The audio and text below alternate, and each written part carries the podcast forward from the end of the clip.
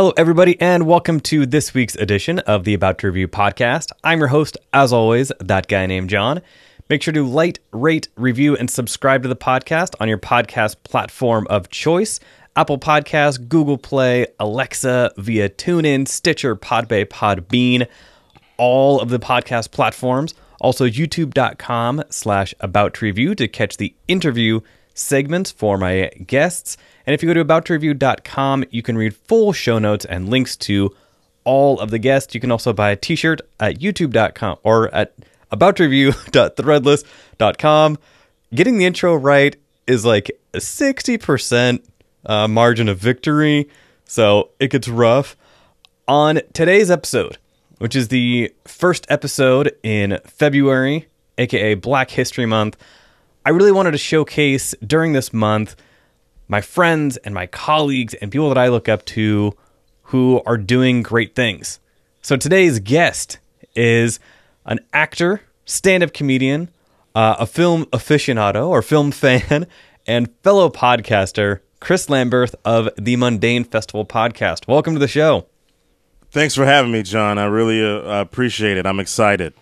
Yeah, uh, I was a guest on Chris's podcast a few weeks ago. Uh, fan favorite Tim Hall, the People's Critic, has been on a couple times as well.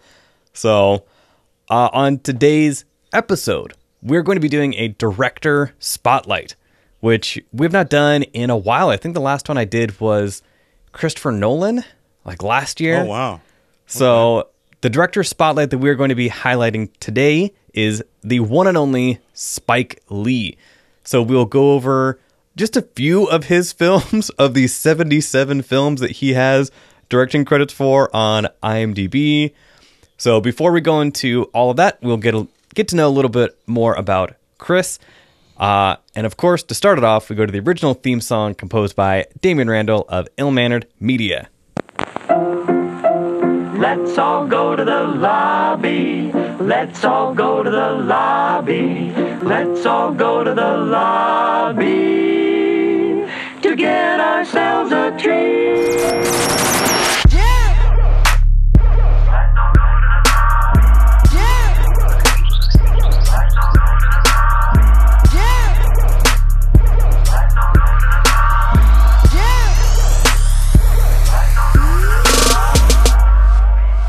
Okay, so in this week's episode of the Getting to Know You, Chris Lamberth, uh, like I mentioned, is a stand up comedian and actor uh, based in New York. And he actually just got done with a show earlier tonight on the East Coast, and it is late over there.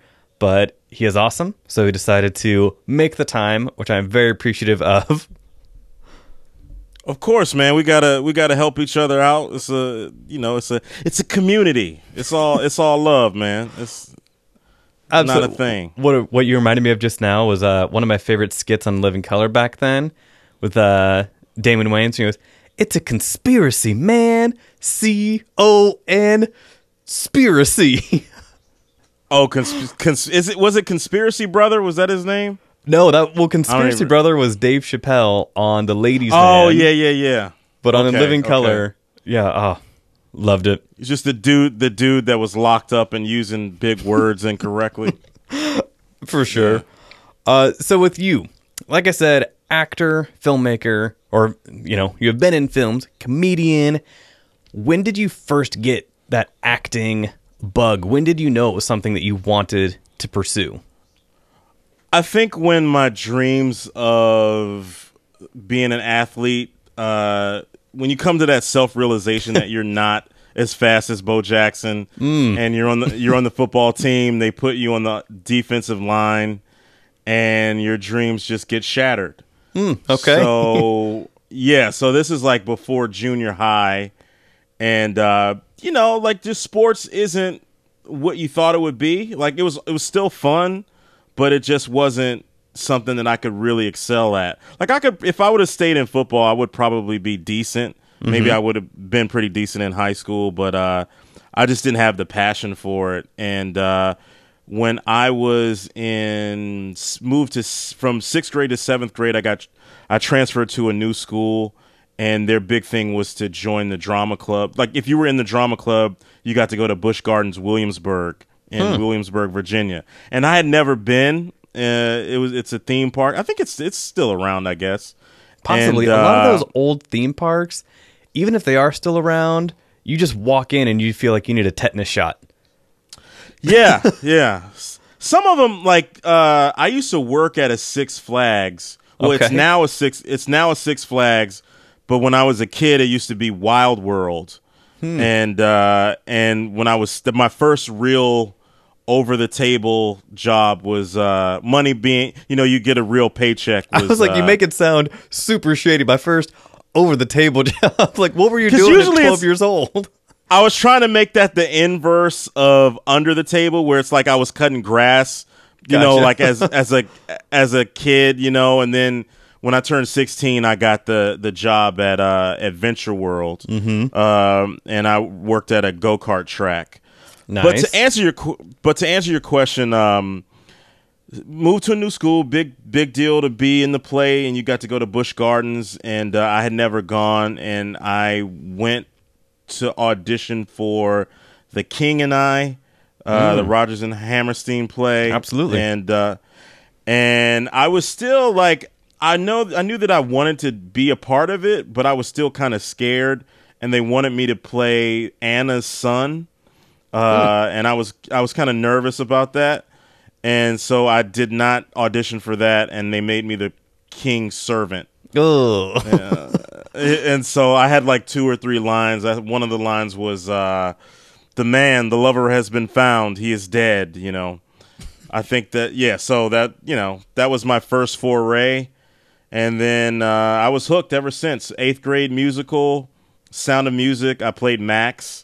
Nice. and uh, and that was like a really big turning point for me in my life, I guess, because this was a predominantly white Catholic school in Prince George's County, Maryland. And uh, I just remember, like, I didn't make waves as an athlete there, like in baseball or basketball. But my one of the things my dad said to me was that when people saw you in that play, when the black parents saw you in saw you in that play, they were really proud of you because I would speak up. I had to speak up and sing and stuff. And at the end of the play, we had to like do like these impromptu, this impromptu ceremony about you know how you give the teachers awards and stuff. Right, right. At the end, you have to say a few things after the play. And they, he said that the parents were really proud of that. And then I remember like playing baseball after that.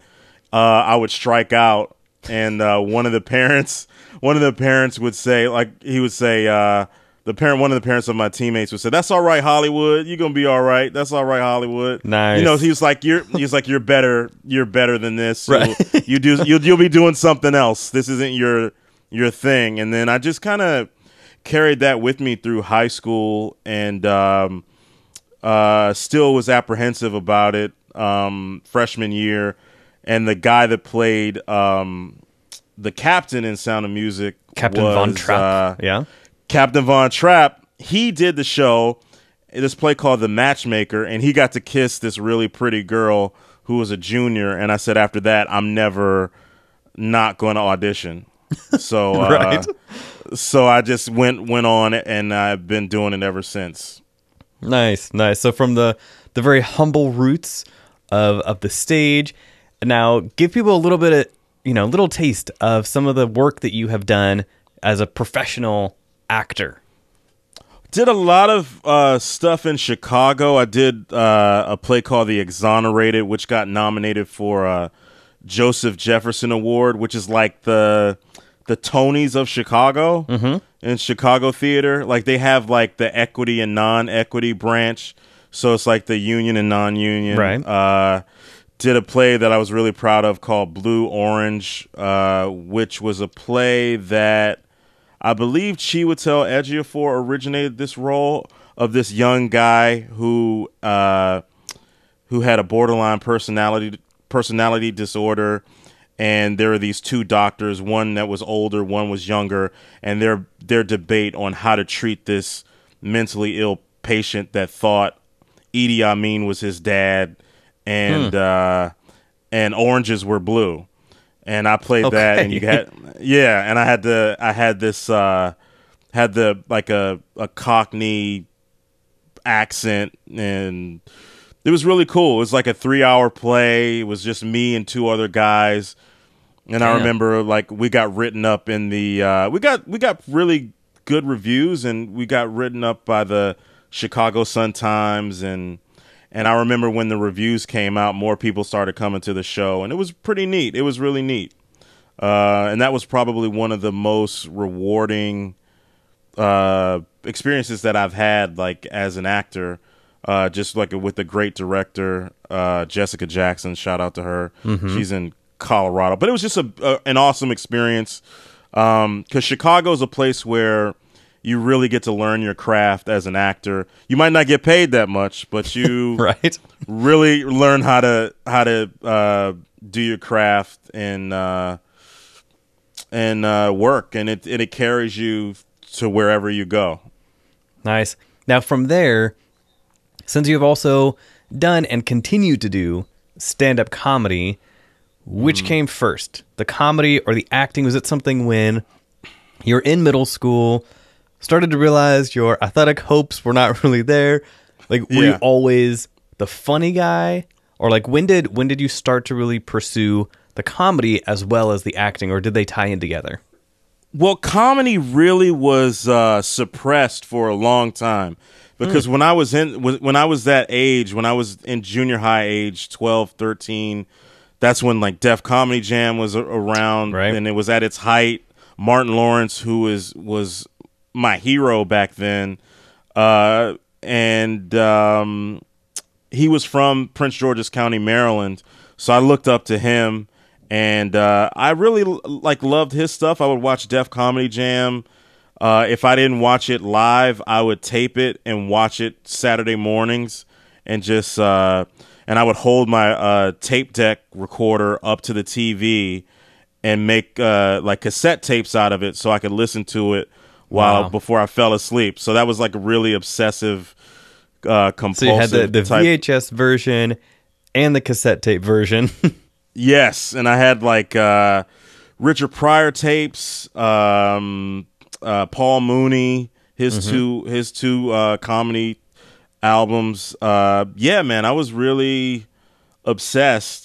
And then I just think I saw somebody get booed on Showtime at the Apollo doing stand up, Right. and I was just like, ah, I'm not gonna do this. I'll just pretend to be other people and Right. uh, do that do that with the theater. But uh, I, I didn't get around to doing comedy until June of 2009 when I had moved back east from Chicago.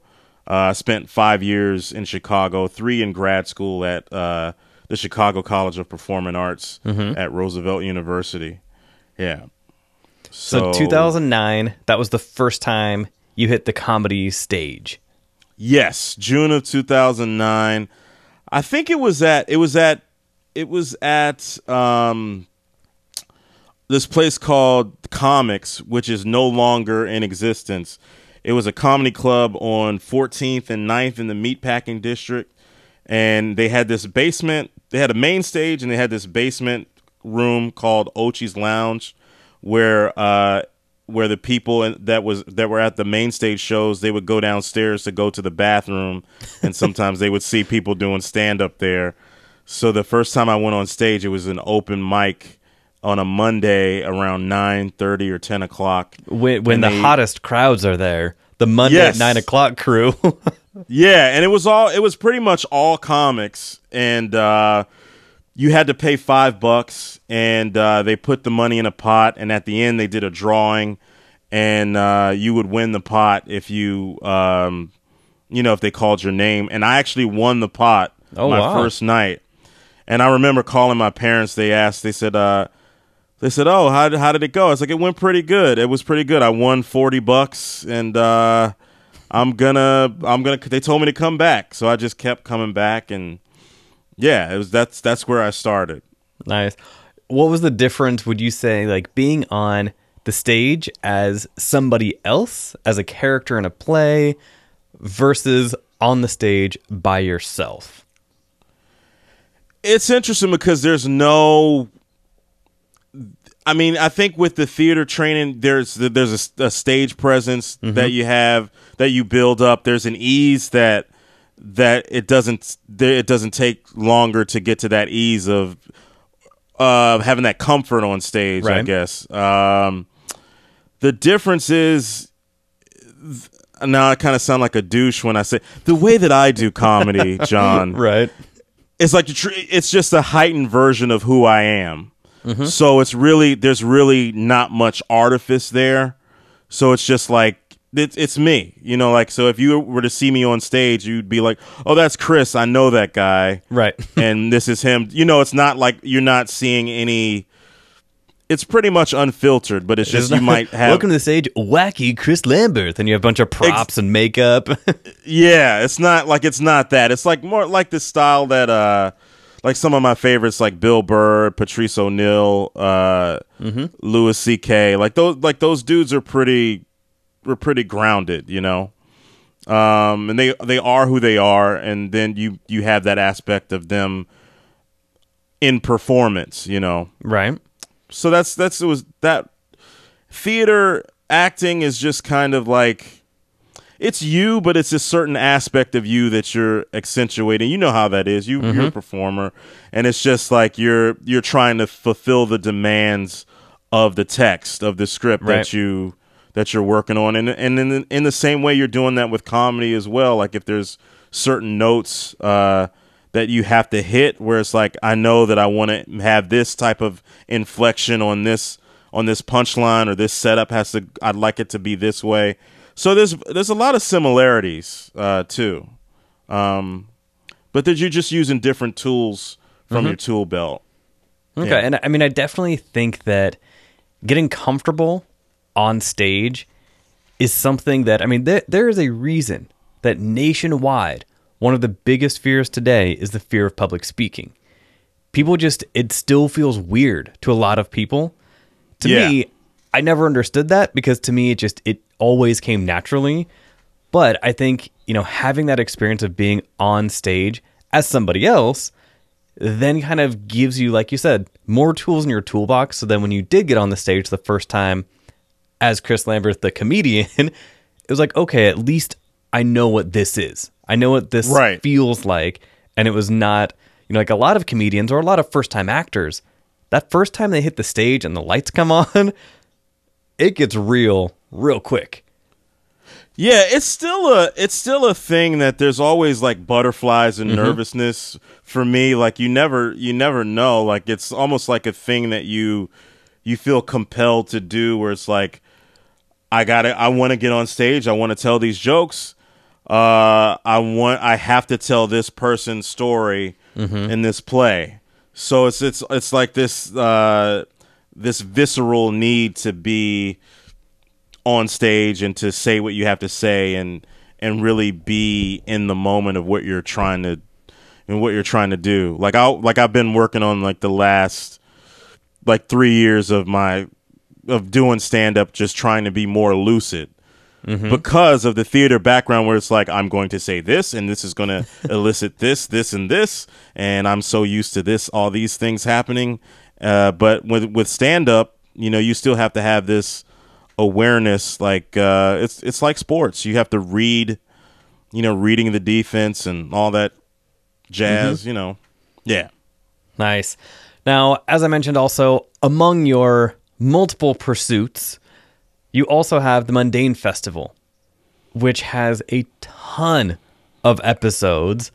When did you first start Mundane Festival and kind of what was it about podcasting in general after being on stage and being getting that FaceTime in front of people that you wanted that comfort, you know, of just kind of being at home and doing your own thing? Um, i guess so i started it five years ago almost five years ago this was around march of 2013 which is And- huge. Like, not to interrupt, but five years in the podcast game is huge. Like that. I mean, I definitely I have so much respect for for you, even though I did just cut you off in the middle of what you were saying. that's all, no that's all right but you yeah, like cut that- me off to to to give me some uh praise so it's all right So yeah, I mean, just big shout out for that because five years doing anything. That is what I always tell people, you know, when they ask about podcasting or other pursuits that you do in life. They're like, "Oh, how long have you been doing it?" "Oh, six months, a year." once you get past that one year, two years, three years, the thing that you stick with for five years, you know it is coming from a place of passion. So mm-hmm. 5 years, huge kudos to you. Now you can go back to the beginning of where it all started. Thanks, man. And then you just wonder with no real sponsorship, it's like, why am I still doing it? well, right. I, th- I think it's just really for its intrinsic value. I like talking to people. I was a communications major. I had a radio show in college, and uh, a couple. One of my buddies, uh, Paul Verzi, who's a very funny comic, New York comic. Um, he did it by himself. He mainly did his shows by himself, uh, solo, you know, episodes, and occasionally he would have on a guest. So I would try to. I wanted to see if I could do that, uh, and and it's kind of patterned after uh, three people really. Uh, Paul Verzi's the Verzi Effect podcast, Bill Burr's Monday Morning podcast, and another buddy of mine, uh, Moranzio Vance, who is a comedian out of uh, uh, Los Angeles called uh, the Just Killing Time podcast. He does it sporadically, but it was kind of like in the same vein as what those guys were doing, but it was just with my personality and uh, you know taking that and and just having my imprint on it. So those those uh, so Paul and uh, you know I had the three guys on podcast: Randolph Terrence, Andy Klein, and Tim Miller. Those guys and Rod and Karen from the Black Guy Who Tips. So it was kind of under that that universe of people that sort of inspired me to do it. Uh, also Christian Polanco, who is uh, I'm shouting people out, but Yeah, I mean tho- those Christian Christian Polanco was sort of like my tech guy. He now has a podcast called the Hoo- Cooligans, uh, which is a soccer podcast with uh, Alexis Guerreros. Um, so he was kind of my tech guy. He said, you know, just uh, you get a get a Zoom recorder uh, and you start from there and just see what you have. And so he was very instrumental in those initial pro in that initial uh, period. Uh, and and my t- income tax return, I got the recorder, and uh, I wasn't trying to. Uh, did not want to be a typical black person and get sneakers. Actually, I did get sneakers. I was like, come on now. I was like, th- this is a safe space, Chris. Uh, I know. no, I'm just messing with you. But yeah, I did. So I got, I got the, and I just invested in myself. It's like we were talking about earlier, just investing in yourself and um, putting your best foot forward and giving it a go. And I never really looked back, you know. nice. And it's grown, and you know, I'm getting to talk to people like you and all kinds of stuff, man. So it's really, I've just been having fun with it. And that is that is the biggest part of it is i was just talking about this with another friend and podcaster you know because he was talking about how he feels a responsibility and all that and it was like when this stops feeling fun and it starts feeling like a job it is really time to reevaluate your priorities so Yeah, as much as exactly. all of us every podcaster i have ever met including you know some top tier ones that i have had some talks with nobody is satisfied. You know, we always want more listeners or more sponsors or whatever it is. But Right. as long as it is still fun, the rest will fall into place however it is going to fall into place. Yeah, that's true. So, and then your Definitely. podcast comes out every week. Yes, every week I like to put them up uh, on Sundays, so people will have them. You know, when they're going to work. Uh, so I like to start their week off with that.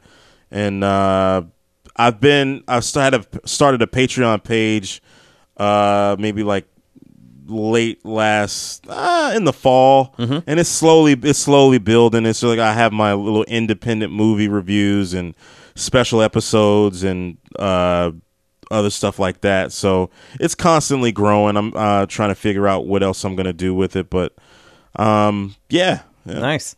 Yeah, because the indie movie corner, you know, something that you Yeah. do kind of behind the Patreon wall. So I definitely encourage people to go, you know, check that out. Uh, is it just patreon.com slash mundane festival? Yeah, and I got to get you on to uh, talk about some stuff like independent films. It's just where I nerd out. Like I nerded out for about an hour and a half on your favorite movie and mine, Columbus. Uh huh. Uh huh. Yeah, Yeah. It was a Yeah. beautiful, beautifully shot movie.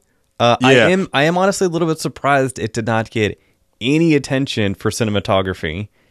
Yeah, you know, well, I it just makes me uh excited for what he's Kogonada is going to do next and sure. uh it's just a beautiful film. Although I think, you know, uh Coco kind of took the best thing that happened out of 2017 for me. Like those two, like I got to I kind of got to give I don't know, man. I love I really love both of both of those two films from last year. Coco, but- I have seen Coco twice, and Okay. definitely cried both times. Uh, like what the- part did you cry? so the first time I saw it, it was at it was at a press screening, you know, and it was or actually no, the first time I saw it, it was actually at home. They sent a screener. Um, Okay. and I started getting choked up. Like, first of all, any family drama movie Of is, course. is is gonna get to me as as it does Yeah. with most people. right. So I think the first time, let me see. I mean, it, within the first like 15 minutes, when you start seeing, you know, his grandma and, you know, you start to like really understand what the family is going through. Yeah. Yeah. That got emotional. And then the second time I watched it uh, was with my family. And then all of us just lost it. Like, I mean, it was in the beginning, definitely at the end, you know, and I will not spoil anything, but it just like the final song when Yeah. all of us are just begging, just like sing the song. And it just like you just want it to happen so much. And then it does. And it, yeah, I loved, loved Coco. yeah, that was a beautiful film. Yeah. Nice. All right, cool. So that was the getting to know you section uh, for Chris Lambert. And now we will get into the director spotlight of Spike Lee. You know, again, a little independent filmmaker. You might have heard about him. he has been making movies since 1986. Uh, and all of his movies. And what we will do is we will just kind of go decade by decade and just touch on a couple of them. Because, like I said, he has 77 directing credits on IMDb. Granted, some of those are music videos or, you know, short films that he did in college or that he did his master's thesis on. So we're not really going to touch on everything, or this would be a four hour podcast. So we'll just go decade by decade. Uh, we chose a few in each decade, and then we added a couple more uh, as as before, right before we started recording. So Spike Lee or Shelton Jackson Lee basically is Brooklyn, is Bed-Stuy, is New York. Everything about Spike Lee, and you know, similar to what we talked about before, that authenticity. Like the person Yeah. that you see as Spike Lee, as the filmmaker, the artist, when you watch interviews with him, you are like, oh, that is the same guy. Like the Yeah. same guy who has been courtside at Knicks games for 25 years shouting at people. Like he is still that kid from New York. Even though, yes, before anybody listening is like, yeah, he wasn't born in New York. We know that. He was born in Georgia, in Atlanta, uh, and then moved to New York later, went to college in back in Atlanta, and then moved back to New York. So, what would you say was the first experience you had with a Spike Lee film? The first experience I would have to say was Do the Right Thing Okay. because I was about I was 9 years old and I remember like all the controversy that's like oh the black people are rioting in the theaters and they're to they're shooting each other and all this stuff and it was such an intense movie and I was like who is this guy?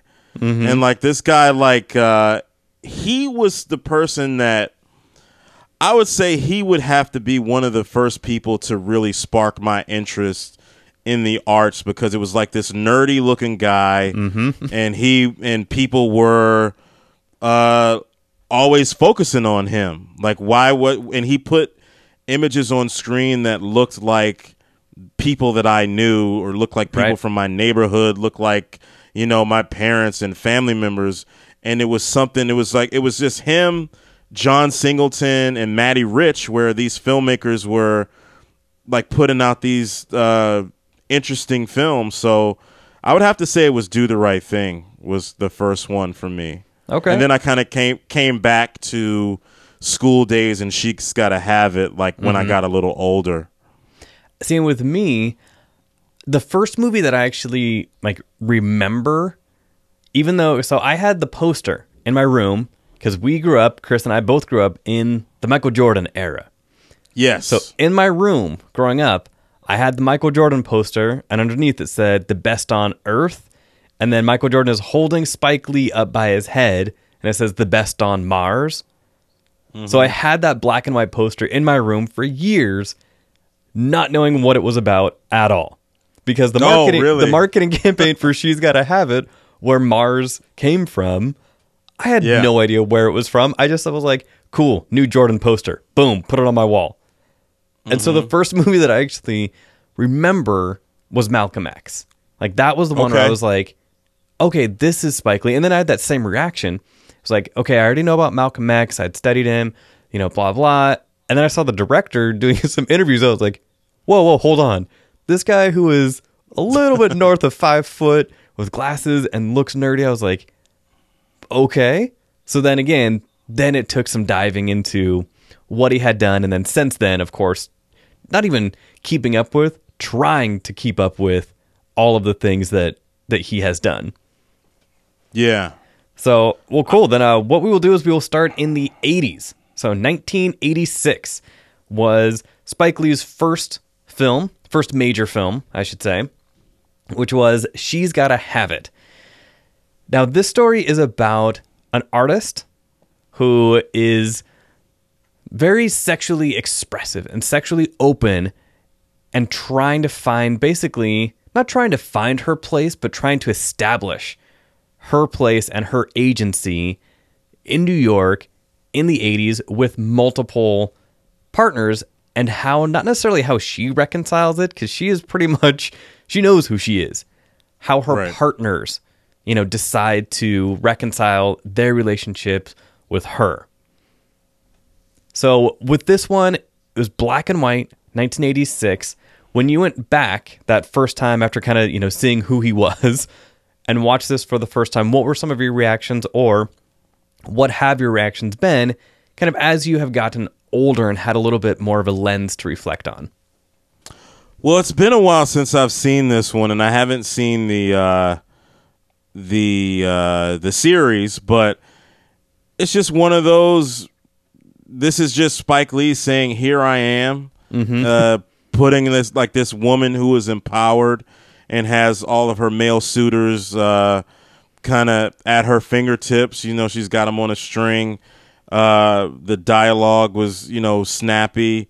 Uh, th- they had that intense. Uh, was it rape? Was it not? Rape? Yeah, and- and just that like is- a real. It is something that Spike, Spike Lee has talked about in recent years. When he even said it was an article I think on like Hollywood Reporter years ago when he was like, "If I had to do it over again, I would not have done that." right. So I mean, right. and again, like you know, retrospect, you know, hindsight is twenty twenty. All of that. This was his first major film. Uh, try and find any filmmaker who would not go back and change something about not only their first film, their first films, plural. So yeah, I mean, th- there is a very tough scene to watch. You know, when you watch it these days, or I mean, even back then. But you know, you and I did not remember it when it first came out. So going back and watching it, like it, it is a it is a rough scene, and it does tonally fit the movie. That does not make it any easier to kind of to get through. Yeah, and this is one of those films that's kind of uh I don't know if this was like the one of the first films that dealt with uh like black people in like living kind of uh complex and interesting lives in the way that they I don't remember seeing anything like this before uh, this time. I mean, like afterwards, you had like Hav Plenty, you had Love Jones, Right. you know, uh, the like the romantic comedies, but they're they're like sophisticated though. You know, it's, it's not really the the slapsticky thing of like uh, I don't know, Baps or uh, Strictly Business or stri- sh- strictly business and whatnot. But it's just very like, I mean, dare I say, uh, Woody Allenish.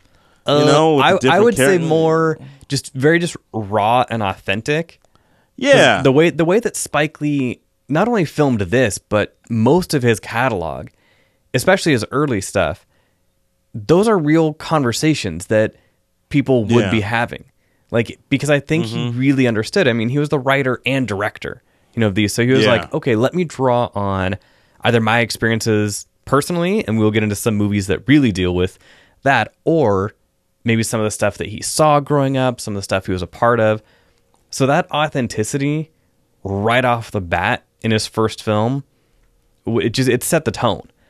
So, uh, so yeah, so from She's Gotta Have It, then two years later, 1988, we go to School Daze, which is a very different movie, completely. Yeah. Than than She's Gotta Have It. Uh, do you want to go into a little bit about what School Daze is? I mean, it's uh, a classic film that that kind of explored the lives of, of people at an HBCU. Mm-hmm. Uh, to the, the the I think of that the the big musical moment. Mm-hmm. Uh, that that sequence of how how much uh, depth it had, you know, just like for just a movie, you think about, oh, it's kids in college, but it's just it's more to it than that. Like it, Mm-hmm. like he had all of that, and it was in it was what almost what thirty years ago, Yeah. pretty much thirty years ago, doing all this like interesting stuff where it's like it's uh, a multifaceted film. Mm-hmm. Um, it was it's just impressive. I think that's one of his best. Yeah, and it was something do that it- as, kind of a you know m- musical comedy, you know, type Mm-hmm. of film where you know, uh, of course, he is in his own movie because Spike Lee loves to do that. You know, he well, wants then he, to. you know, he said he said on Desus and Mero, uh, like a week or two ago, that Mm-hmm. he said, you know, it he didn't if he didn't have enough money, he would just put himself in the movie, so he wouldn't have to cast anybody. So maybe he did that, maybe, and then probably still likes that being in the movies too.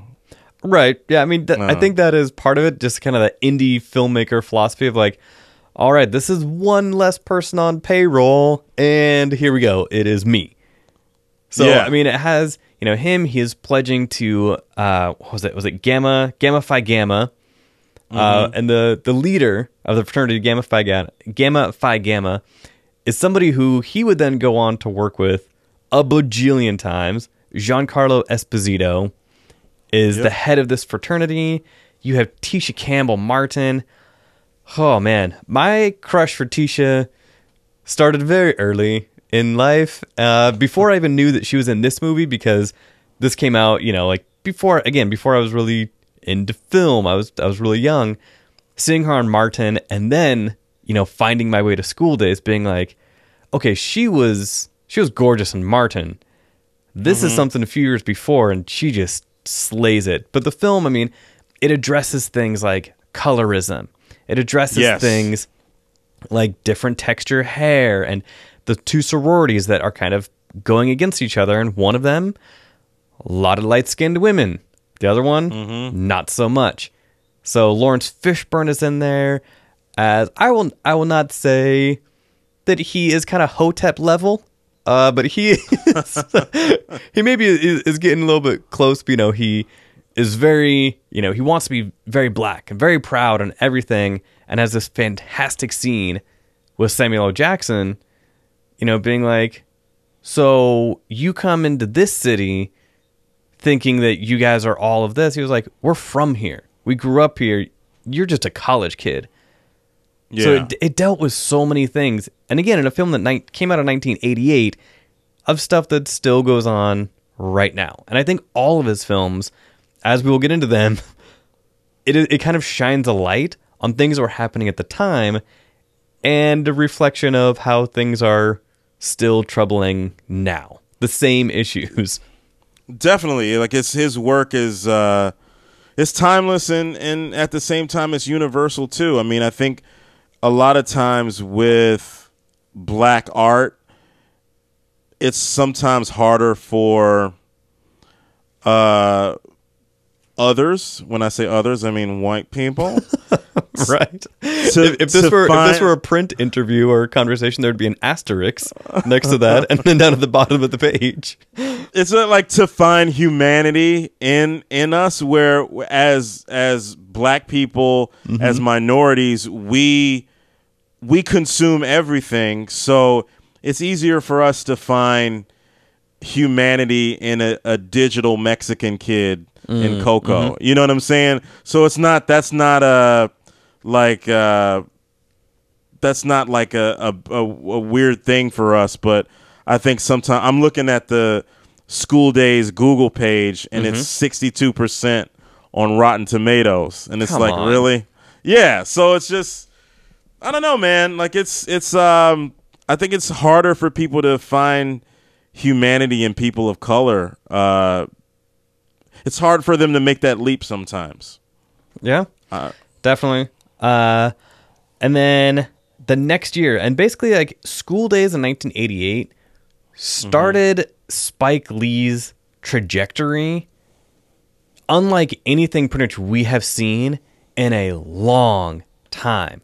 He went on a run of releasing pretty much a movie a year for almost 10 years. Mm-hmm. Like that type of output from somebody who School Daze was his second film and then just Yeah. kept working and not just kept working. It, it would be one thing if he was producing independent films and doing all of that. He was getting funding from major studios. They constantly were like, okay, what is next? What is next? So that speaks volumes of just the amount of, and again, 62% of Rotten Tomatoes, it hurts now. Uh, but I'm thinking, you know, that also is only people going on it these days after watching it, you know, years after it came out.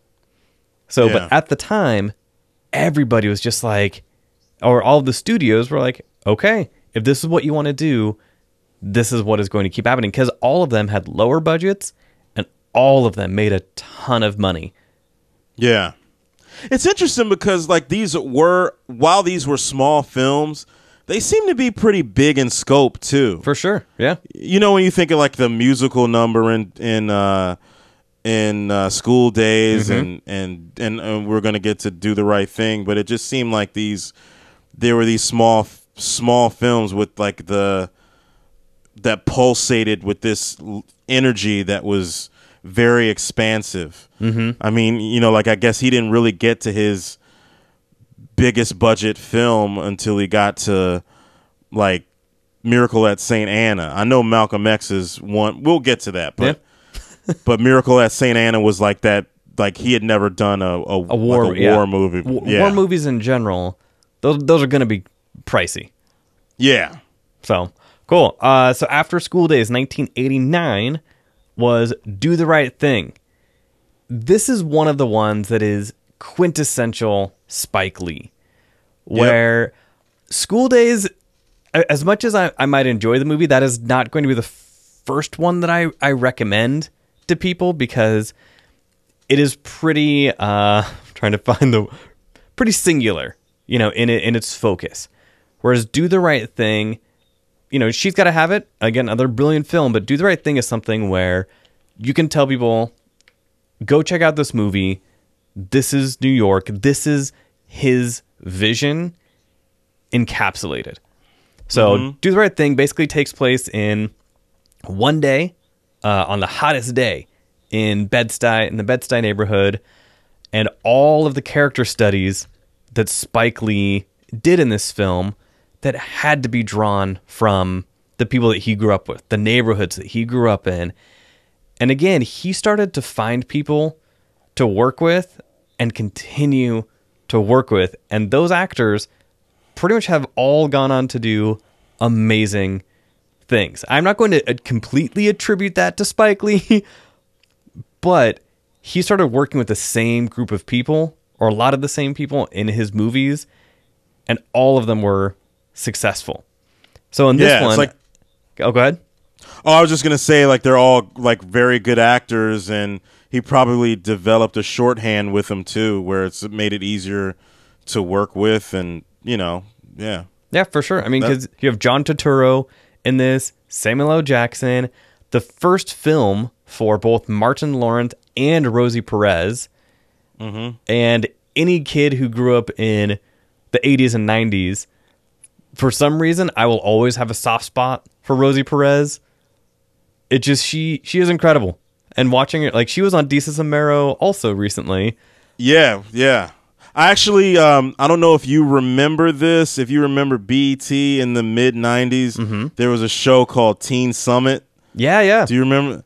I remember uh, I auditioned to be on that show. Wow. And I didn't. I did not make it. That was the biggest disappointment in my showbiz career.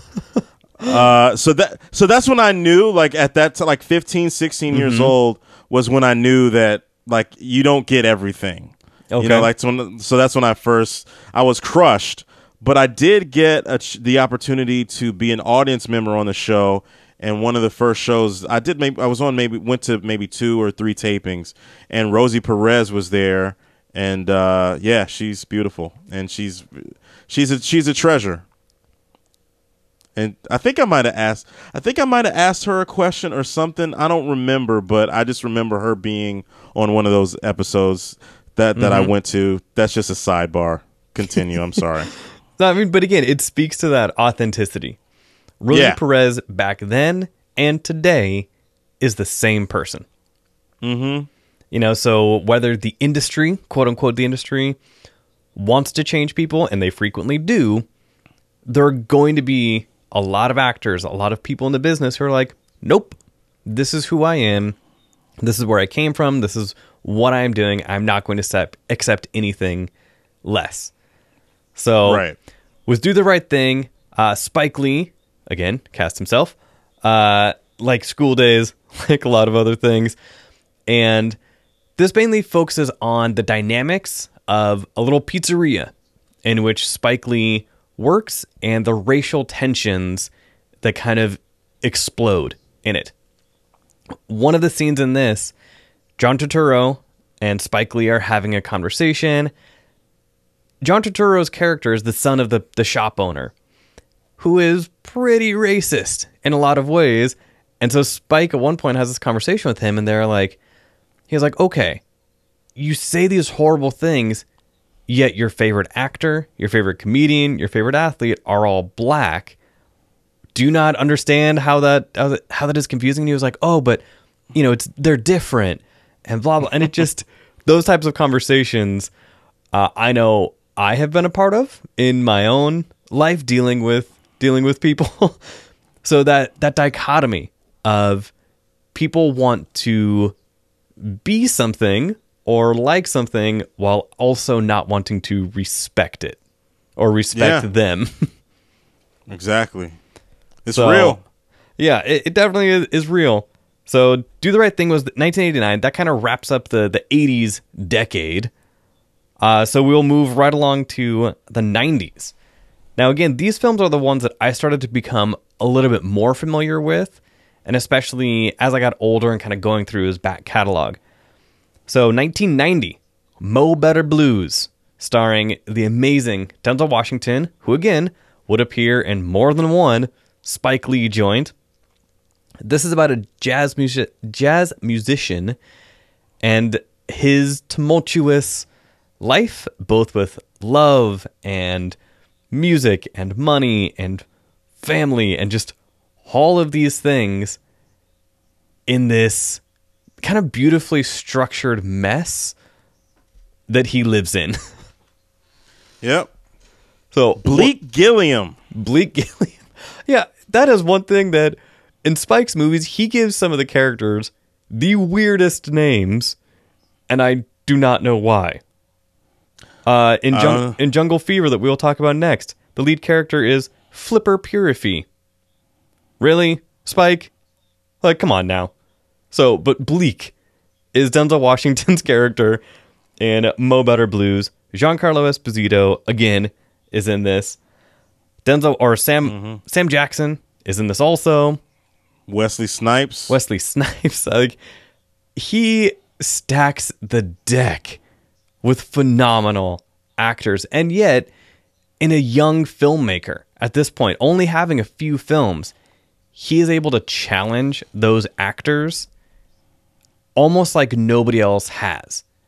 Which that that speaks to his just knowledge and his respect for the process, for everything. For you have these professional actors coming in with a young director, and he is able to give, he is able to help them give absolutely tremendous performances. Uh, yeah. The scene in Mo Better Blues where there's kind of the infamous uh, sex scene where Denzel Washington confuses the names of Yeah. the girls that he is with. The editing in that scene to this day is great because he is essentially it cuts between his conversation that he's having between his girlfriend, for lack of a better term, and the girl that he is sleeping with, the side chick, and they know about each other. But he is just going back and forth. Awesome, awesome scene. Yeah, this was um this has to be I think it's one of my favorites. Um yeah, it's Denzel. I think this is their first time together, mm-hmm. working together. It's just uh, with jazz. Mm-hmm. I'm not a big jazz guy, but I mean, this is one of those movies where, you know, like rappers will make the references to. It's just, Right. um, it's just, it's it's just something that's embedded in in the culture, and it's a, excuse me, it's a it's a classic film, and it's just you kind of marvel at it, uh, looking back at how great how great this film was, um, is, and still you know, and still is. It's just like that run that you're talking about, like where he's just this string of movies that are all very different, but all very good. You know, that had something to say that was really interesting and compelling. Yeah, I mean, and that was something that I forgot to mention with Do the Right Thing. That was the first one where he was nominated for an Academy Award for Best Original Screenplay and Best Supporting Actor for Danny Aiello. And this mm-hmm. is his third film. Yeah, Like, again, that is just some impressive stuff. There's a scene in Mo Better Blues where Sam Jackson, I mean, I, I'm not even going to put a spoiler alert in. This movie came out 27 years ago. It's, 20 years yeah, ago. it's it, yeah, it's it's fine. Almost yeah, it's almost thirty years the old. statute It's of limitations is over. But at one point, Yeah, Sam Jackson just beats the hell out of Denzel Washington. At one point, like hits him with his own trumpet. Mm-hmm. Like it was just this brutal scene, but it had that same type of authenticity and and just raw emotion that Spike Lee had been kind of becoming known for in all of his films up to that point. Yeah. So then, uh, moving along to a controversial movie, another controversial movie, but for a different reason. Uh, this time, 1991, Jungle Fever. So, do, do you want to go over this one, or should, should I give the synopsis? Uh, yeah. Just do the synopsis. So basically, uh, Wesley Snipes uh, is a very successful architect and is married. He then starts having an affair with uh, this young uh, woman named Angie, who starts working in the architecture firm that he is working for. And the whole marketing behind this, this I mean, I say this one was controversial mainly because this was one where I where I, I remember seeing these posters, and similar to how you were saying with "Do the Right Thing," how you remember people like, oh, there were riots in the theater and all of that. I remember seeing the posters for Jungle Fever, and some of the old people being like, "Oh, I'm not, I'm not too sure about about this movie, and it's concerning because the poster is Wesley Snipes and uh, Annabella. ooh, what was her name? Sh- Sciorra. Sciorra. Uh, their hands that were intertwined. Wesley Snipes is midnight. I mean, the the man is dark. Yeah, his, have- his character, his character in uh, do the uh, Mo Better Blues was named Shadow. Right.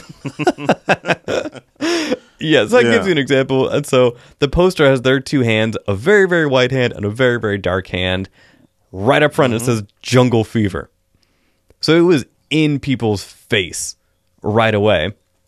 And as the movie develops, obviously things go badly uh, pretty quickly in this pseudo not pseudo relationship this relationship that develops between Wesley Snipes um, and Annabella or Angie in the film, his relationship falls apart. Then their relationship falls apart. John Turturro is in this. He starts dating a black woman. Their relationship falls apart. Like, this is a tough movie to watch just because of the amount of failures and heartbreak surrounding how people view your relationship from the outside. Right. One of the things I appreciated about this film was the way that he wrote both side, both like you know the the white characters and the black characters, and they they weren't weren't just cartoon characters, you know. Uh, and it just had it just had a lot of just had a lot of depth. It's just real. It's it's just another. I sound like like a, a broken record. This is just another great film. uh, you had you had Halle. I think this is Halle Berry's coming out party. Like she had a little part Yeah. and playing the playing the crack fiend and and Sam Jackson uh, pretty much having a a role where he playing Gator, where his man. he he finally, you know, he shows people what he's made of, and this is a critically acclaimed role, and What what is Just some- crazy is in two of Spike Lee's movies, well, actually in multiple of Spike Lee's movies, there have been some pretty serious Oscar snubs. Sam Jackson as Gator in this, the scene towards the end when he is like rifling through the house, you know, I mean, he is on crack, just all strung out, just like trying to get money from his mom, and the mom just wants to help him. Uh, the mom is, of course, Ruby Dee, who is phenomenal, was phenomenal. Uh, and Ossie Davis is his dad. And that scene where you just see Sam Jackson, like, he is at 11, but this is before we really got to know Sam Jackson, who now kind of is consistently at an 11. Seeing him just like tear apart the house, tear through her purse, and just like, just like, I just need money. I just need money. And she was like, You can sell this. And he was like, I don't want that. I just need money. Like, it is a gut wrenching performance and Yeah. no nominations, no nothing. yeah, yeah. Well, you know, so it goes. That's that's pretty much, uh, yeah. No. Uh, so then the kind of pivotal movie, at least in my Spike Lee memory, was in 1992, Malcolm X. In a Yeah. performance that Denzel Washington, again, talk about snubs. This, in my opinion, is one of the biggest snubs of all time. Denzel Washington as Malcolm X. If that is not an Oscar winning performance, I do not know what else ever will. Didn't uh, Pacino win for Scent of a Woman this year? In that year, Hooah. I think. Yeah, I think he did. Uh, this was a very influential and important movie for me because it was just uh, like it was. I've said this a lot of times on my show, on my podcast, where it's just like how most of us idolize athletes when we were coming up, you know, as kids. As any red-blooded American, you you kind of Right. you you idolize these guys, but the stuff like that Denzel uh, did on screen to me was the equivalent of Jordan dunking. You know, Yeah. like the the way that he can, the way that he moved people, and and uh, it was just a fantastic performance uh, with a lot of nuance, and it wasn't just this fiery guy. It was just like that evolution. yeah he took he took us through everything. Um, and from it the showed hustle- oh yeah sorry it, it showed that malcolm x similar to what selma did with martin luther king jr yeah, as much as we idolize these incredible men for what they did they were far far from perfect Right. and both of those movies selma and malcolm x showed that you know it, it did not really sugarcoat things and it was not like Mm-hmm. Right. no he was perfect and he was you know all of these things and you know never did anything wrong it was like he was I'll not say a troubled man, but he was a man trying to figure out his place in the world and the place for his people. And his people shifted, you know, throughout Yeah. his life. You know, even though he did not outright say that, you know, white people were the devil in the later years of his life, he still had a lot of problems. But he, Oh, yeah. he grew, he evolved. That post Mecca Malcolm was a very different person. And Spike Lee was able to take all of that story. The you know, and Alex Haley, you know, wrote the book and that it was based off of, and really show that journey of mm-hmm. of a man just trying to figure out life. Well, that's basically what it is. Like what you just said it. Like it was a guy trying to figure it out. And he mm-hmm. just happened to be this monumental, iconic person. He eventually became that iconic person. It was just a. This was one of those films that that inspired me. And looking back, you know, it's uh, it's one of the reasons why indirectly why you and I are talking today. You know, where I like I'm like a I love film and and love you know being a performer. It's it's because of Denzel and Spike Lee. Right? Yeah, tremendous, tremendous movie. That that is another one where, similar to Do the Right Thing, if people are like, uh, you know, I only have this weekend to watch three Spike Lee movies, what should they be? Mm-hmm. Malcolm X will always be on that list. It is a tremendous film. Yeah, it's like you kind of have to put when you talk about Spike Lee's films, you kind of have to put Malcolm X. There's Malcolm X, and then there's everything else. Where it's like Yeah. you can't really classify Malcolm X as just in a class by itself, and then you just work from everything else. Mm-hmm. You know, that's that's kind of how I look at it. Yeah, that makes sense. Uh, so, from the biography of Malcolm X to a semi autobiographical film called Crooklyn in 1994. This, I think, was Spike Lee's one of his more personal films, but Yeah. structured in a non Spike Lee way. As in, he does not play the main character, kind of going through the story, and we don't focus on him. It focuses on a little girl and her family that, of course, is in Bed-Stuy, you know, in Brooklyn, in New York, in 1973, but just about what it means to be family and the sacrifices that you have to make as a family. Both both parents, I mean, are a mess in this film Yeah. for different reasons, but they try and stay together as a family as much as possible while dealing with the crazy characters that are in not just the neighborhood that are literally next door or above them or below them. So, and this one is semi autobiographical because Spike Lee has talked about this is a, a personal film. This is what it was like to grow up in those neighborhoods at that time. You can change names, you can change families, all of that. The messages behind it were still the same. And that struggle and that turmoil while maintaining a family or trying to maintain a family is is kind of just brutally honest. what I remember a lot about this, I remember my dad taking me to see this. I remember liking the film. I remember the soundtrack. Mm-hmm. Uh, we had the Chi-Lites on there, uh, that old girl record that they played, and then uh, the the uh, the Crooklyn song. Crooklyn, the- yep, by the Crooklyn yeah, Dodgers. Special Ed, uh, buckshot, Buckshot and, uh, Masta Ace. Masta Ace. hmm I, I remember like memorizing that song. Yeah. See, what is funny is when it comes to soundtracks, Malcolm X was actually a soundtrack that we listened to as a family all the time. It was a two CD set, Okay. and it was phenomenal. Uh, Beans and cornbread, you know, was on there, and just so many things we could listen to as a family. And then it sounds like the next movie that has the family connection of your dad actually taking you to the movie.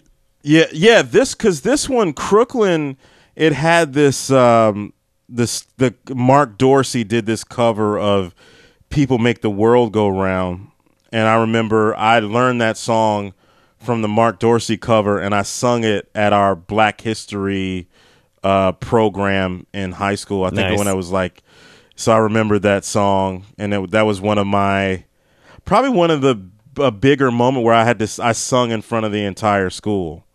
So that was pretty neat. Yeah, Nice. that was one of my like pivotal perform, and I didn't bomb, so it was pretty Hey. pretty neat. Yeah, you know, you that's all you can hope for is not bombing. You know? is awesome. The the fir- like I mean I have always been in theater and in plays since like first grade, but Yeah. similar similar story. So the first time I actually sang like at a talent show in front of Mm-hmm. the entire school, and some of my listeners, I can already hear them typing on their keyboards, sending me uh, messages about this. But the first song that I sang like in front of the whole school at the talent show was "A Whole New World" from Aladdin. I can show you the. Oh yeah, yeah. It was uh, it was pretty amazing. Uh, and I was it was me. There were actually four of us. It was two guys and two girls because at that that year, of course, everybody wanted to do that for the talent show, and the music teacher was like, "I can't have it played twice, so all four of you are going to sing it at the same time together." Were you were you pissed that you didn't get a solo? Absolutely. And so then, so then, all four of us are up there on stage singing this. None of us know when the song stops, so we just Oh. eventually end up just fading out the song and then slowly walking off stage. Yeah, that's was- those was- were the days. it was a bit rough. Uh, so cool. Moving from 1994 to 1997. Now there were two films in 1997. Uh, the first one, Four Little Girls. Now this was Spike Lee's first foray into the documentary world, as opposed to doing these narrative, you know, focused movies and character studies. Four Little Girls was about the 1963 murder at uh, four girls at the 16th Street Baptist Church in Alabama, in Birmingham, Alabama.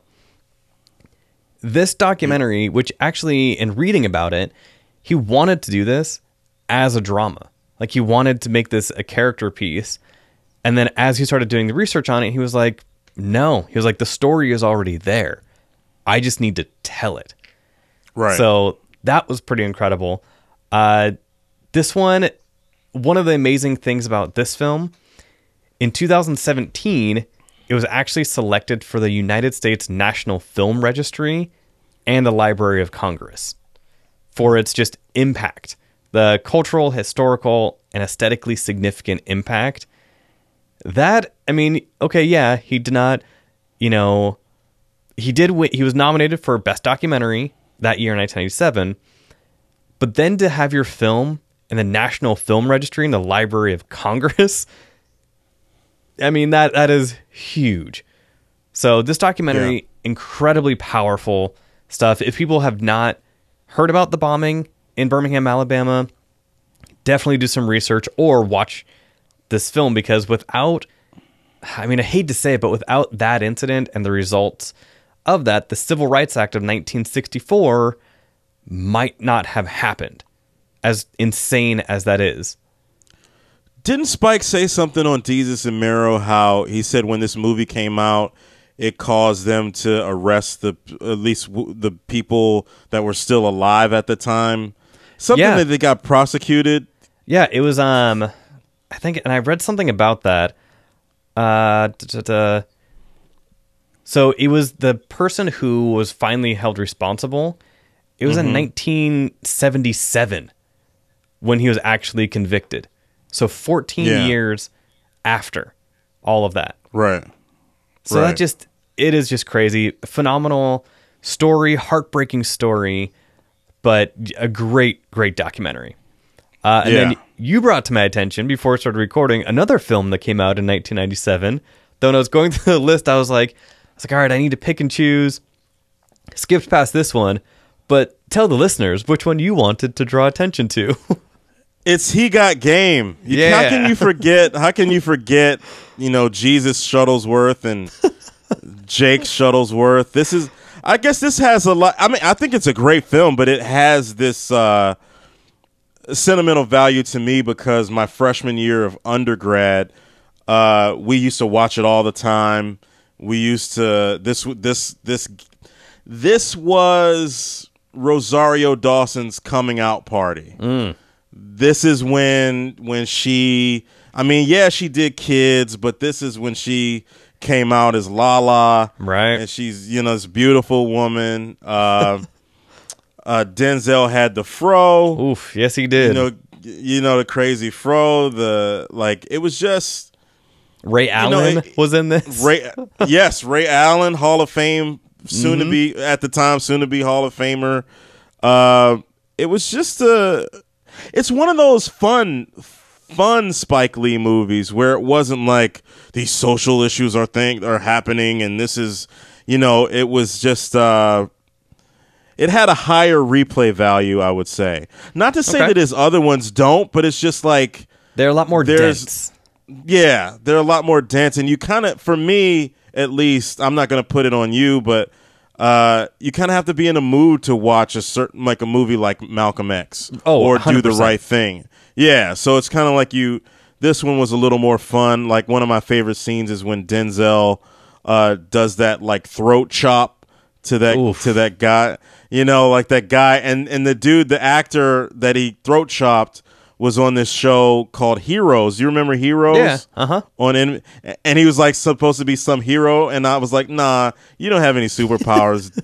Jake Shuttlesworth throat chopped you, and he got game. Like I don't believe anything you're doing right now, Mm-hmm. dude. But uh, you know, it's it's uh obviously gets into uh like college athletics, how they're using these kids and making money off of them, and you know, with the social commentary, like a lot of times, you know, Spike has a lot of access to grind, and uh, and and rightfully so. Uh, but at this one, I just say we should highlight because it's it's one of those films that's uh, a little a little more fun. It's got something to say, but there, it's a little. I think he has a little more fun with this one. I could definitely see that. I mean, it has father son dynamics, which I have talked about Yeah. multiple times. Will just punch me in the heart every time. Yes, yeah, Uh, and the father son stuff in this is is hard to watch because Denzel Yeah, Denzel is not what you would call a loving, supportive father. he was an he was an asshole. Like he was like uh he was uh he was a. This is pre pre uh Alonzo from Training Day. oh so yeah, some of that was yeah. So it, we were getting to see Denzel play more of a flawed character. Mm-hmm. You know, it wasn't this uh, righteous guy, and I think that was a little more. That's another reason why it was fun too. You know, yeah, I would say, yeah, absolutely. Uh, cool. And then so that actually that rounds out the '90s, and I know, dear listeners, that we are skipping over a lot of stuff. If we have not talked about your favorite movie, hit us up on Twitter and let us know. But come on now, unless you wanted a four-hour episode talking about every film that he has done, we have to pick and choose. yeah. So out of the 90s and into the 2000s. The year 2000, another, I will not even say, I mean, it is pseudo documentary because he does cut to clips of behind the scenes. But in 2000, the original Kings of Comedy, which was a traveling show, you know, Yep. a country countrywide traveling comedian show with legends, legends. I mean, you had Bernie Mac, D.L. Hughley, Cedric the Entertainer, Steve Harvey, who had been doing a national tour. Spike Lee recorded the last, I think it was like the last two, two or three days, you know, of that, and formed this movie around it, intercut with mm-hmm. scenes of them on the road, them backstage, but also it is just a stand-up comedy special with, of course, the kings of comedy. Like when it comes to mm-hmm. black comedians at that time, those were the major ones. Like those were it. Those were the pioneers. You know, post, you know, Paul Mooney, you know, Richard Pryor, you know, things like that. Yeah. Those were the guys that were constantly working. This is another one. This is another film that I mean, I was 20 years old when this came out and I did not it would it would be it would be 9 years before I became a stand-up comedy comedian. But it, it was like, you know, this was a uh, an influential movie too because it was like it, it was a, an important film because it was huh, it gave Bernie Mac a, a career. Like it propelled him to getting getting his uh, his sitcom and made him a star. But it also highlighted uh, comedians that that were sort of uh, that weren't respected by mainstream America. Yeah. uh, weren't fully accepted. Uh, I think you know sometimes people look back on the you know those Def Comedy Jam. Def Comedy Jam in and of itself, it had to be created because black comedians weren't getting the opportunity Exactly. to sh- to show what they can do, and it was sort of looked down upon. It was looked down upon by a lot of uh, you know of their of their white counterparts, Mm-hmm. and uh, it be- it became you know that Netflix special that came out. Yeah, you see all the yeah, you see all the people that it affected and how big those guys became, men and women became. Mm-hmm. Uh, and then you had other people trying to say, "Oh, we're the whatever whatevers of comedy," trying to uh, Right. you know cop copy this thing. But it was just uh, it was great. I mean, it was amazing. Like Bernie Mac, uh, his his set was just phenomenal. It was just fire. Because I was thinking, like, back on the Def Comedy Jam, you know, both on the show and on the tour, Bernie Mac was the closer. And Yes. as a comedian yourself, that closer, like, you have to come with it. You have to show, like, no matter who was before you, if people are starting to get restless or whatever, it is your job to wrap everything up, to make sure that people leave that that night being like, that was an incredible show. They might forget about the second or third person who maybe was not as great. So Yeah. that experience of him being a closer with Def Comedy Jam, then with original Kings of Comedy, like you said, it kind of propelled him into the mainstream because at this point, Steve Harvey and Cedric the Entertainer were already on a TV show. They, he already had the Steve Harvey show on, I think it was UPN back in the day. Uh, see the, the WB. It was a WB. The WB. But yeah, it eventually became yeah. Right. Yeah. And so with Bernie Mac, this was something when they were like, "Oh, uh, this guy's pretty funny. Uh, we should uh, put him in stuff." And I was like, "This has been a working comedian for thirty years." For, like, For years, yeah. so I mean, similar Yeah, though he- to like Paul Mooney. Paul Mooney only did two CDs, but he wrote for everybody for like forty Right. years. Mm-hmm. So People just people just kind of discovered. I was kind of a hipster about that. Like Mm-hmm. when Chappelle show came out, I was like, "You guys, he's been doing it longer." but uh, I gotta, I have to shout out uh, D.L. Hughley Mm-hmm. because D- D.L. Hughley was uh, the one of the he was the reason that I got in at Caroline's. Really? He was the, the first time I, the first time I worked at Caroline's was because of DL Hughley. Uh, I had uh, went to see DL at my home club, Levity Live in West Nyack, New York, which is a suburban club, and uh, he went to he played that club maybe like five or six years ago, and I went to just go see him, and because that was my home club. I just kind of wanted to shake his hand. I was like, "Oh, my name's Chris. I'm a comedian." And he was like, "Oh, cool, man. Come on backstage." He, he like come back to the green room. So I hung out with him in the green room and uh, found that his manager, his like body, one of his managers, bodyguard guys, was a friend. uh, Like I, I knew I went to school with his daughter, and then and then like we became, you know, we talked, and then I got his info, and then he put me. I did guest spots for him, like all throughout the weekend that he was there. that And, is uh, awesome. yeah, and it was uh, in front of packed houses. They, I had to take the bullet and uh, go up and uh, do guest spots. It was, and he he was didn't know really know me from Adam, but he just gave me the shot. So that was like that's you know, like that that that I'll never forget that. Yeah, a huge shout out to DL Hughley if he is listening. I hope he is listening. That would be amazing if he were listening. Yeah. nice. So that was Virtual Kings of Comedy.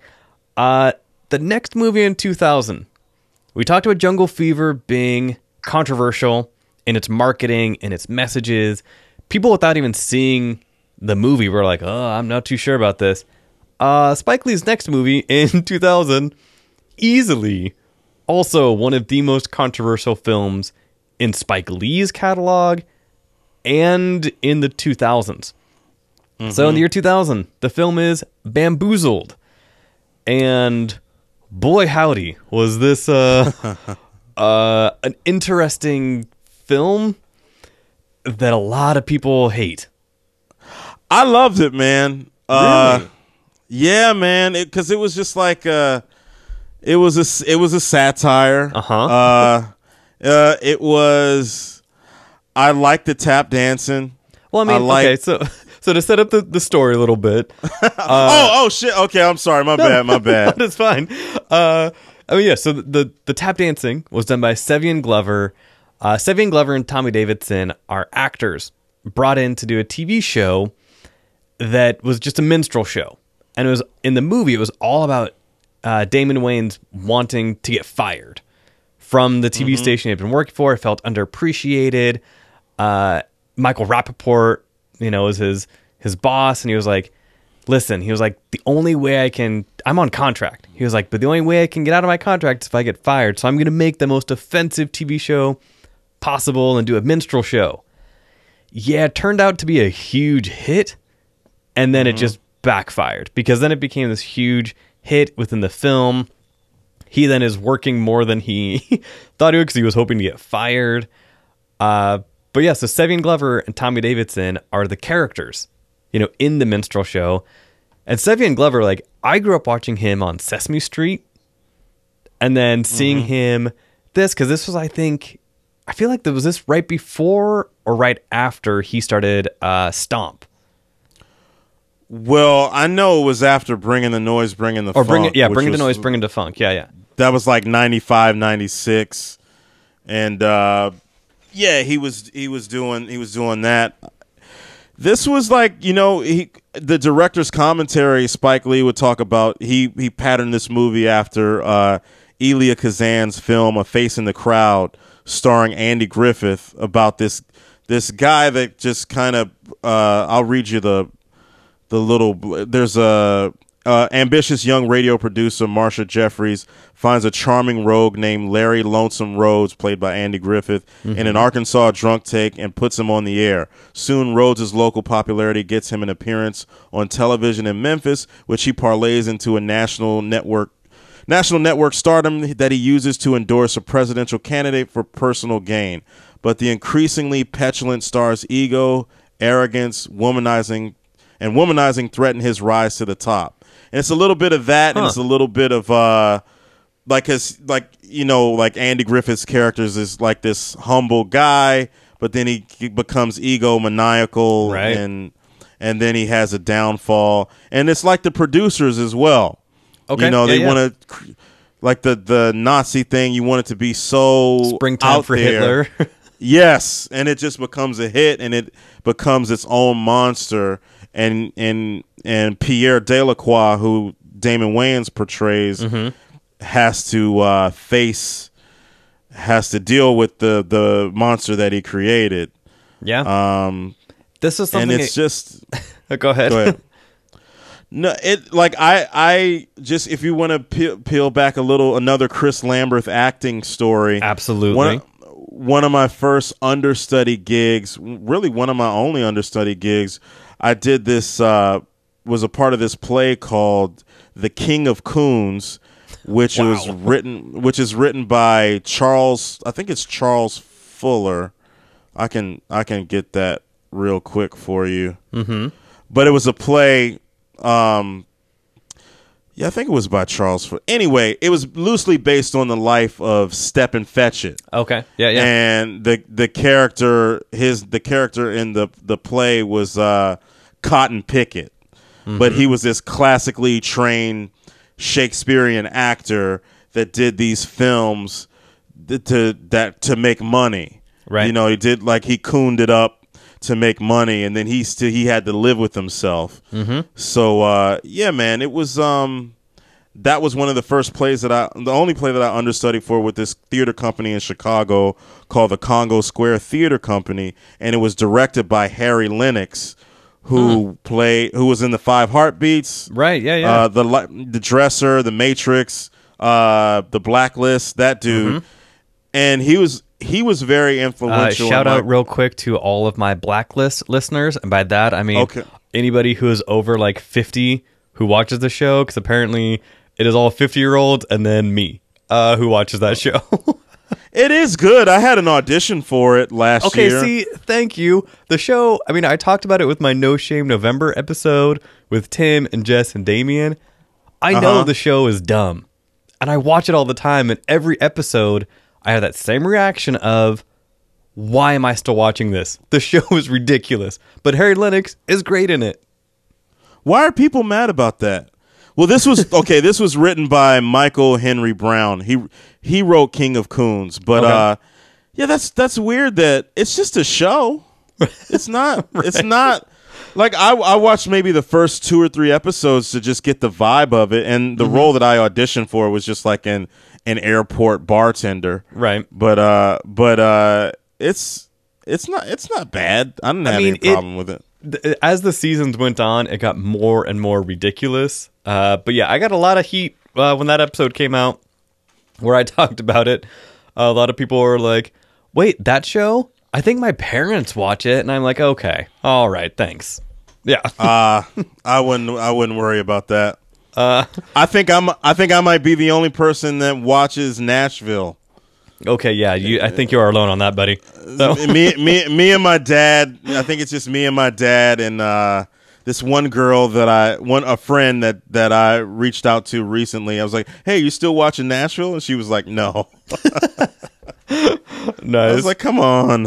uh, But I mean, so yeah, so uh, tying it back in, into Bamboozled. Bam. I mean, yeah, so great, the- great the- film. the marketing behind it, I mean, again, it was very in your face. And I think a lot of people, especially the older generation, it made them really uncomfortable. That I mean, the marketing, the poster has a child, a little black faced child with a giant slice of watermelon. Like it is in your face because Spike Lee does not care. Like Yeah. Spike Lee, he got to the point very early in his career where he was like, I'm going to make movies that speak my truth. Yeah. And if people watch them, great. If not, who cares? Turns out, yeah, people watch them every single time. So that was 2000. Uh, in 2002, 25th Hour was one that I wanted to put on the list because talk about something that was different and and a stark departure. I think this was one of the first ones where he directed someone else's work. Yes. So the book was written by David Benioff, and Spike Lee directed it. Stars Ed Norton uh, as a convicted drug dealer. I mean, who basically is on his way. He has 24 hours left before being sent to prison for seven years. And basically, just a day in the life of him trying to make amends, talk to his dad, talk to his family, and figure out kind of what is going to happen, all while kind of intercutting from the past and things that happened that led to, you know, everything that was going on now. Yeah. One of the what I think they said one of the best post 9/11 films or something. Uh got some type of award. I don't know, but I remember it coming out after uh 9/11. This was just a great film. This it's was almost really like what- yeah, why it's just like he didn't do more like this. I mean, I mean, I don't know that it was uh was it let's see 23 million at the box office. It's still kind of a small I mean, the budget I think was only like five, so it was Yeah. like it still made four times It made budget. money. like, Yeah. Like nerds like you and me would, you know, be excited about it, but I don't know that uh but most and- but the people that I was around back back then like I was around a lot of like actors, so they were like, "Oh yeah, this was great." Ed Norton, you know. So um yeah, a lot of my me and my friends really uh dug this one. yeah, and Late was, great Philip Seymour Hoffman. Yes, absolutely. You know. and this was one that I saw at a little independent theater in Oregon Mm-hmm. because this was not playing at the AMC's, at the Regals. Like Mm-hmm. this was a pretty art house film. And so I think that that contributed to why it only made 23 million, but at the same time with the budget of 5, it's it still made quite a bit of money. Right. Uh Yeah. I, it's in my collection. Nice.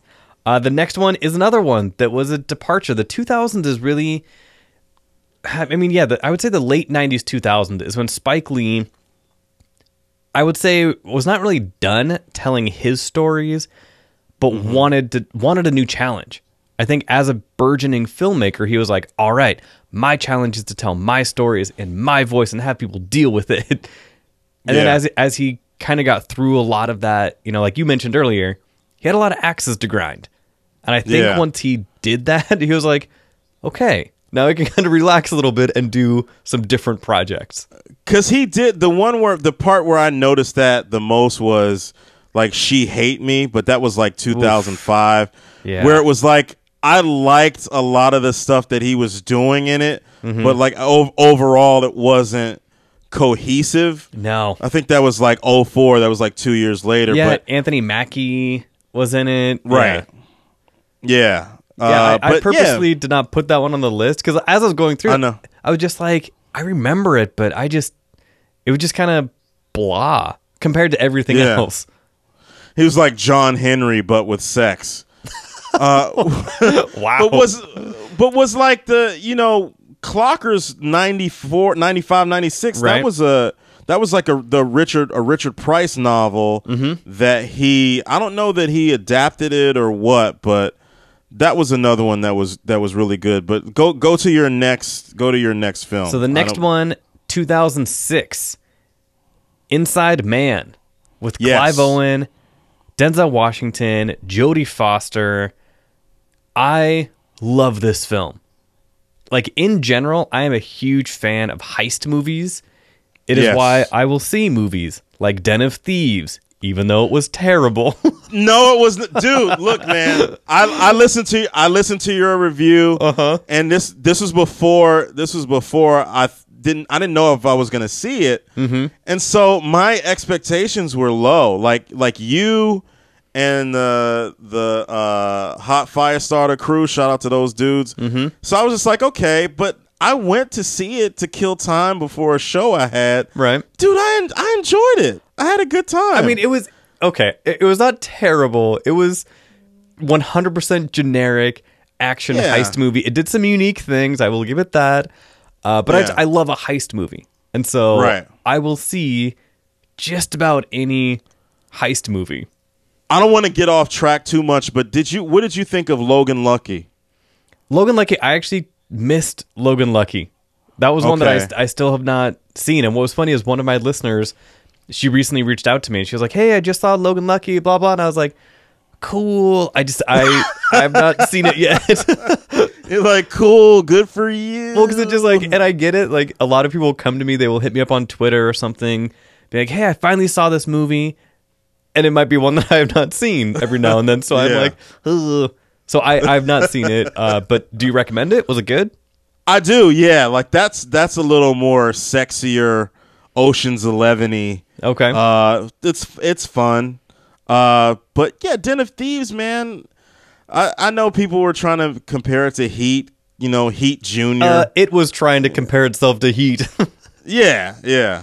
But I, I, I liked it. I was just talking about someone at the show that I was at, you know, tonight. I was just like, it was fun. It was fun, you know. Yeah. But I sentimental factor for this one. I think that my mom and dad and I went to see this together, and that very seldom happens. oh wow. So that that was uh I think that holds uh, value in and of itself. Denzel being a a, a cool Mm-hmm. detective, uh, you know the cat and mouse thing with Yeah. you know Clive Owen, Jodie Foster looking surprisingly. Jodie Foster's always been attractive. I, I never had she's she's attractive, but it was something about those. Uh, I guess her shoes. What is it? The mono, the the Louboutin. I don't even. oh, Louboutin. Christian Louboutin. Uh, Louboutin, Lou- yeah. yeah. She Mm-hmm. was just looking. She was. She looked great. It was just a fun movie, and Mm-hmm. I remember the di- the director's commentary of this. This is one thing that I appreciate about Spike is that listen to his director's commentary. Mm-hmm. You can tell that he loves making films, Right. And he's a fan of the performers. He's a fan. He's like he's looking at his film like he didn't direct it. Like you know, it's like it's like Mm-hmm. An he's like objective point of view, like, oh wow, like Yeah. this is interesting. X Y Z. Yeah. Yeah, and like that sequence where, God, what is uh, what's oh my God, you can probably help me on this. Uh, when they were trying to figure out the language, it wasn't Bulgarian. It was uh, Oh my god. Oh, the the stuff that was in the safety deposit box, or like some of those Yeah. records. Yeah, it was something that they like. It was between the police officers, and they got this pretty woman to come in, and she was from another country. Mm-hmm. I forget what it. It was just a sequence where it was like a cultural hodgepodge Mm-hmm. of, of the characters trying to uh, decipher some type of language. I think it was Albanian. Yes, Albania. It's like, oh, you're from Al. You know, like that. That whole. It was funny. Mm-hmm. It's a really good popcorn movie. I mean, this was this was great. I mean, and not only was it a heist movie, it did unique things. It did Yeah. stuff that we had not seen before in a heist movie. I mean, building yourself into a wall. Mm-hmm. Nobody had like giving everybody the same outfits when they came out of the bank. Nobody knew who was who. Like it was just clever. I really, really like Inside Man. I think I stole the term like that's above my pay grade from this movie. Oh, I use that all the time for sure. Yeah, where, where like somebody at work was, I said, ah, I don't know, that's not my decision. That's above my pay grade. So For you sure. guys figure it out. All right. Uh, so the last one that we will wrap up with uh, is 2015. Uh, and it is the one that we mentioned earlier, Chi-Raq. Um, so, whew, full disclosure, this movie is a mess. This movie is, again, we talked about how Malcolm X you should put in a different category. Like, yes, Spike Lee directed it, but in a different category. Chi-Raq needs Yeah. to be in a different category, as in never mention Chi-Raq. Like, Wow. it was just not even never mentioned. It was just all right. So loose story. It was based on the Greek play uh, Lysistrata, and but set in Chicago about gun violence. The women stop having sex with men, and that will show them, and that will reform gun violence. oh, what? Like this is one of those Greek plays where, as an actor, uh, I'm not sure. You know, you probably had to read some of those, just like I did. Some of the Greek plays are solid and they work for what they are. When you try and modernize it, it does not work. I mean, it just it just is is tough to do. And this one, it just failed as an adaptation of a Greek play. It also is just not a good movie. Yeah, some I didn't care for this one as much, and some of the actors didn't really handle the text that well. no. It kind of took it took me out of it. But uh, John Cusack. Oh man. Like I'd have to. It's been a minute since I've seen this one, so I have to go back. But I just remember not really. It's not one of my favorites of his. Mm-hmm. Well, what's It's funny just- is uh, Tim and I, the People's Critic, he was talking about how uh, when films like this come out, films like Chi-Raq, in Seattle, uh, a lot of the critics, shall we say, have a different different mindset uh, when it comes to, to films and are very delicate in their reviews of certain films. Another Okay. example would be Detroit, where a lot of reviewers in Seattle are choosing their words carefully and everything. It takes somebody, and it took Tim, who said it flat out. He was like, "That movie was not good," and so many of the critics let out this sigh, this like almost audible sigh of relief, being like, "Oh, good, a black guy did not like it." Okay, so this was my problem Yeah. with it, and it was like because they were just so worried about stepping on stepping on somebody's toes. Here's the thing: not all movies are good Right. regardless of the subject matter, if you feel uncomfortable in your review pointing something out because you're worried about how it might come across, I can respect that. But at the same time, as a film critic, it is your job to objectively look at something. And if you objectively look at it and say, this is not a good movie, but you're waiting for approval from the black guy in the room to say that, we got a different set of problems. I don't think s- it's that's weird though. You don't is that was that weird to you where the critics didn't want to say anything until Tim said something? Oh my gosh. With Detroit, Yeah. I came out of Detroit livid. Like I was upset. I was offended by that movie. Watching other critics kind of dance around it and be like, "Well, but um uh maybe it was no. It was bad. Like it was just a terrible movie, but the you know that that concern of not wanting to offend or you know not quote unquote getting it and then bashing it and then getting called out for it. Just like just be honest with yourself in your review. so it it happens pretty frequently. Wonder what do they say about other black movies? Like, because it seemed like people tried to, like, with a movie like Moonlight, people were trying to go be retroactively and say bad things about it. Oh, it wasn't that great. Well, But, whatever. like, I, that- I will not listen to any of that. Yeah, it's just weird, man. Where it's this thing, and I don't know. Maybe you can speak on it as a as a film critic because it seems like. I mean, I guess we talked about it briefly beforehand, like where it's just like it seems like black art just kind of gets scrutinized even more, or or I don't ah. or not covered in the same way because again i think part of it is that concern and Yeah. i already know in my heart of hearts that black panther is going to have that i have a feeling like there are going to be a lot of critics who a are going to bash it unnecessarily because of whatever and the inverse. I think there are going to be people who are like, it was amazing, it was blah, blah, blah, because they might be worried that if they say something negative, they're going to get, you know, taken to the carpet for it. And it just like, just be honest. Like, if, if for whatever reason, and I hate to even put this out there, if Black Panther is not the greatest movie, guess what? I already bought my tickets. I'm already seeing it twice. Like I, you know, it is, it is going to happen. Yeah. I'm supporting the culture, Yeah, but I just you already saw like with the Rotten Tomatoes stuff recently how there was mm. a group on Facebook who wanted mm. to purposely give Black Panther negative reviews to drop the tomato meter. Right. Facebook killed their group. Rotten Tomatoes said that they were going to analyze all of the reviews for Black Panther with a critical eye. So yeah, it it isn't it is an interesting balance. Uh, yeah, it just seems like when black people are excited about something, somebody's always has to try to put a damper on, and that's that's even black people with their hotep nonsense saying like, "Oh man, you know the white man still made this movie." It's like, come on, man, just stop trying to steal people's joy. It's like if it's not this, it's going to be something else. But it's just. It's just it's frustrating to hear, you know. I don't I don't Yeah. I don't know. it will be interesting. So to wrap up with with Spike Lee, so Chi-Raq uh, was was his latest one. He does have a couple things in the works.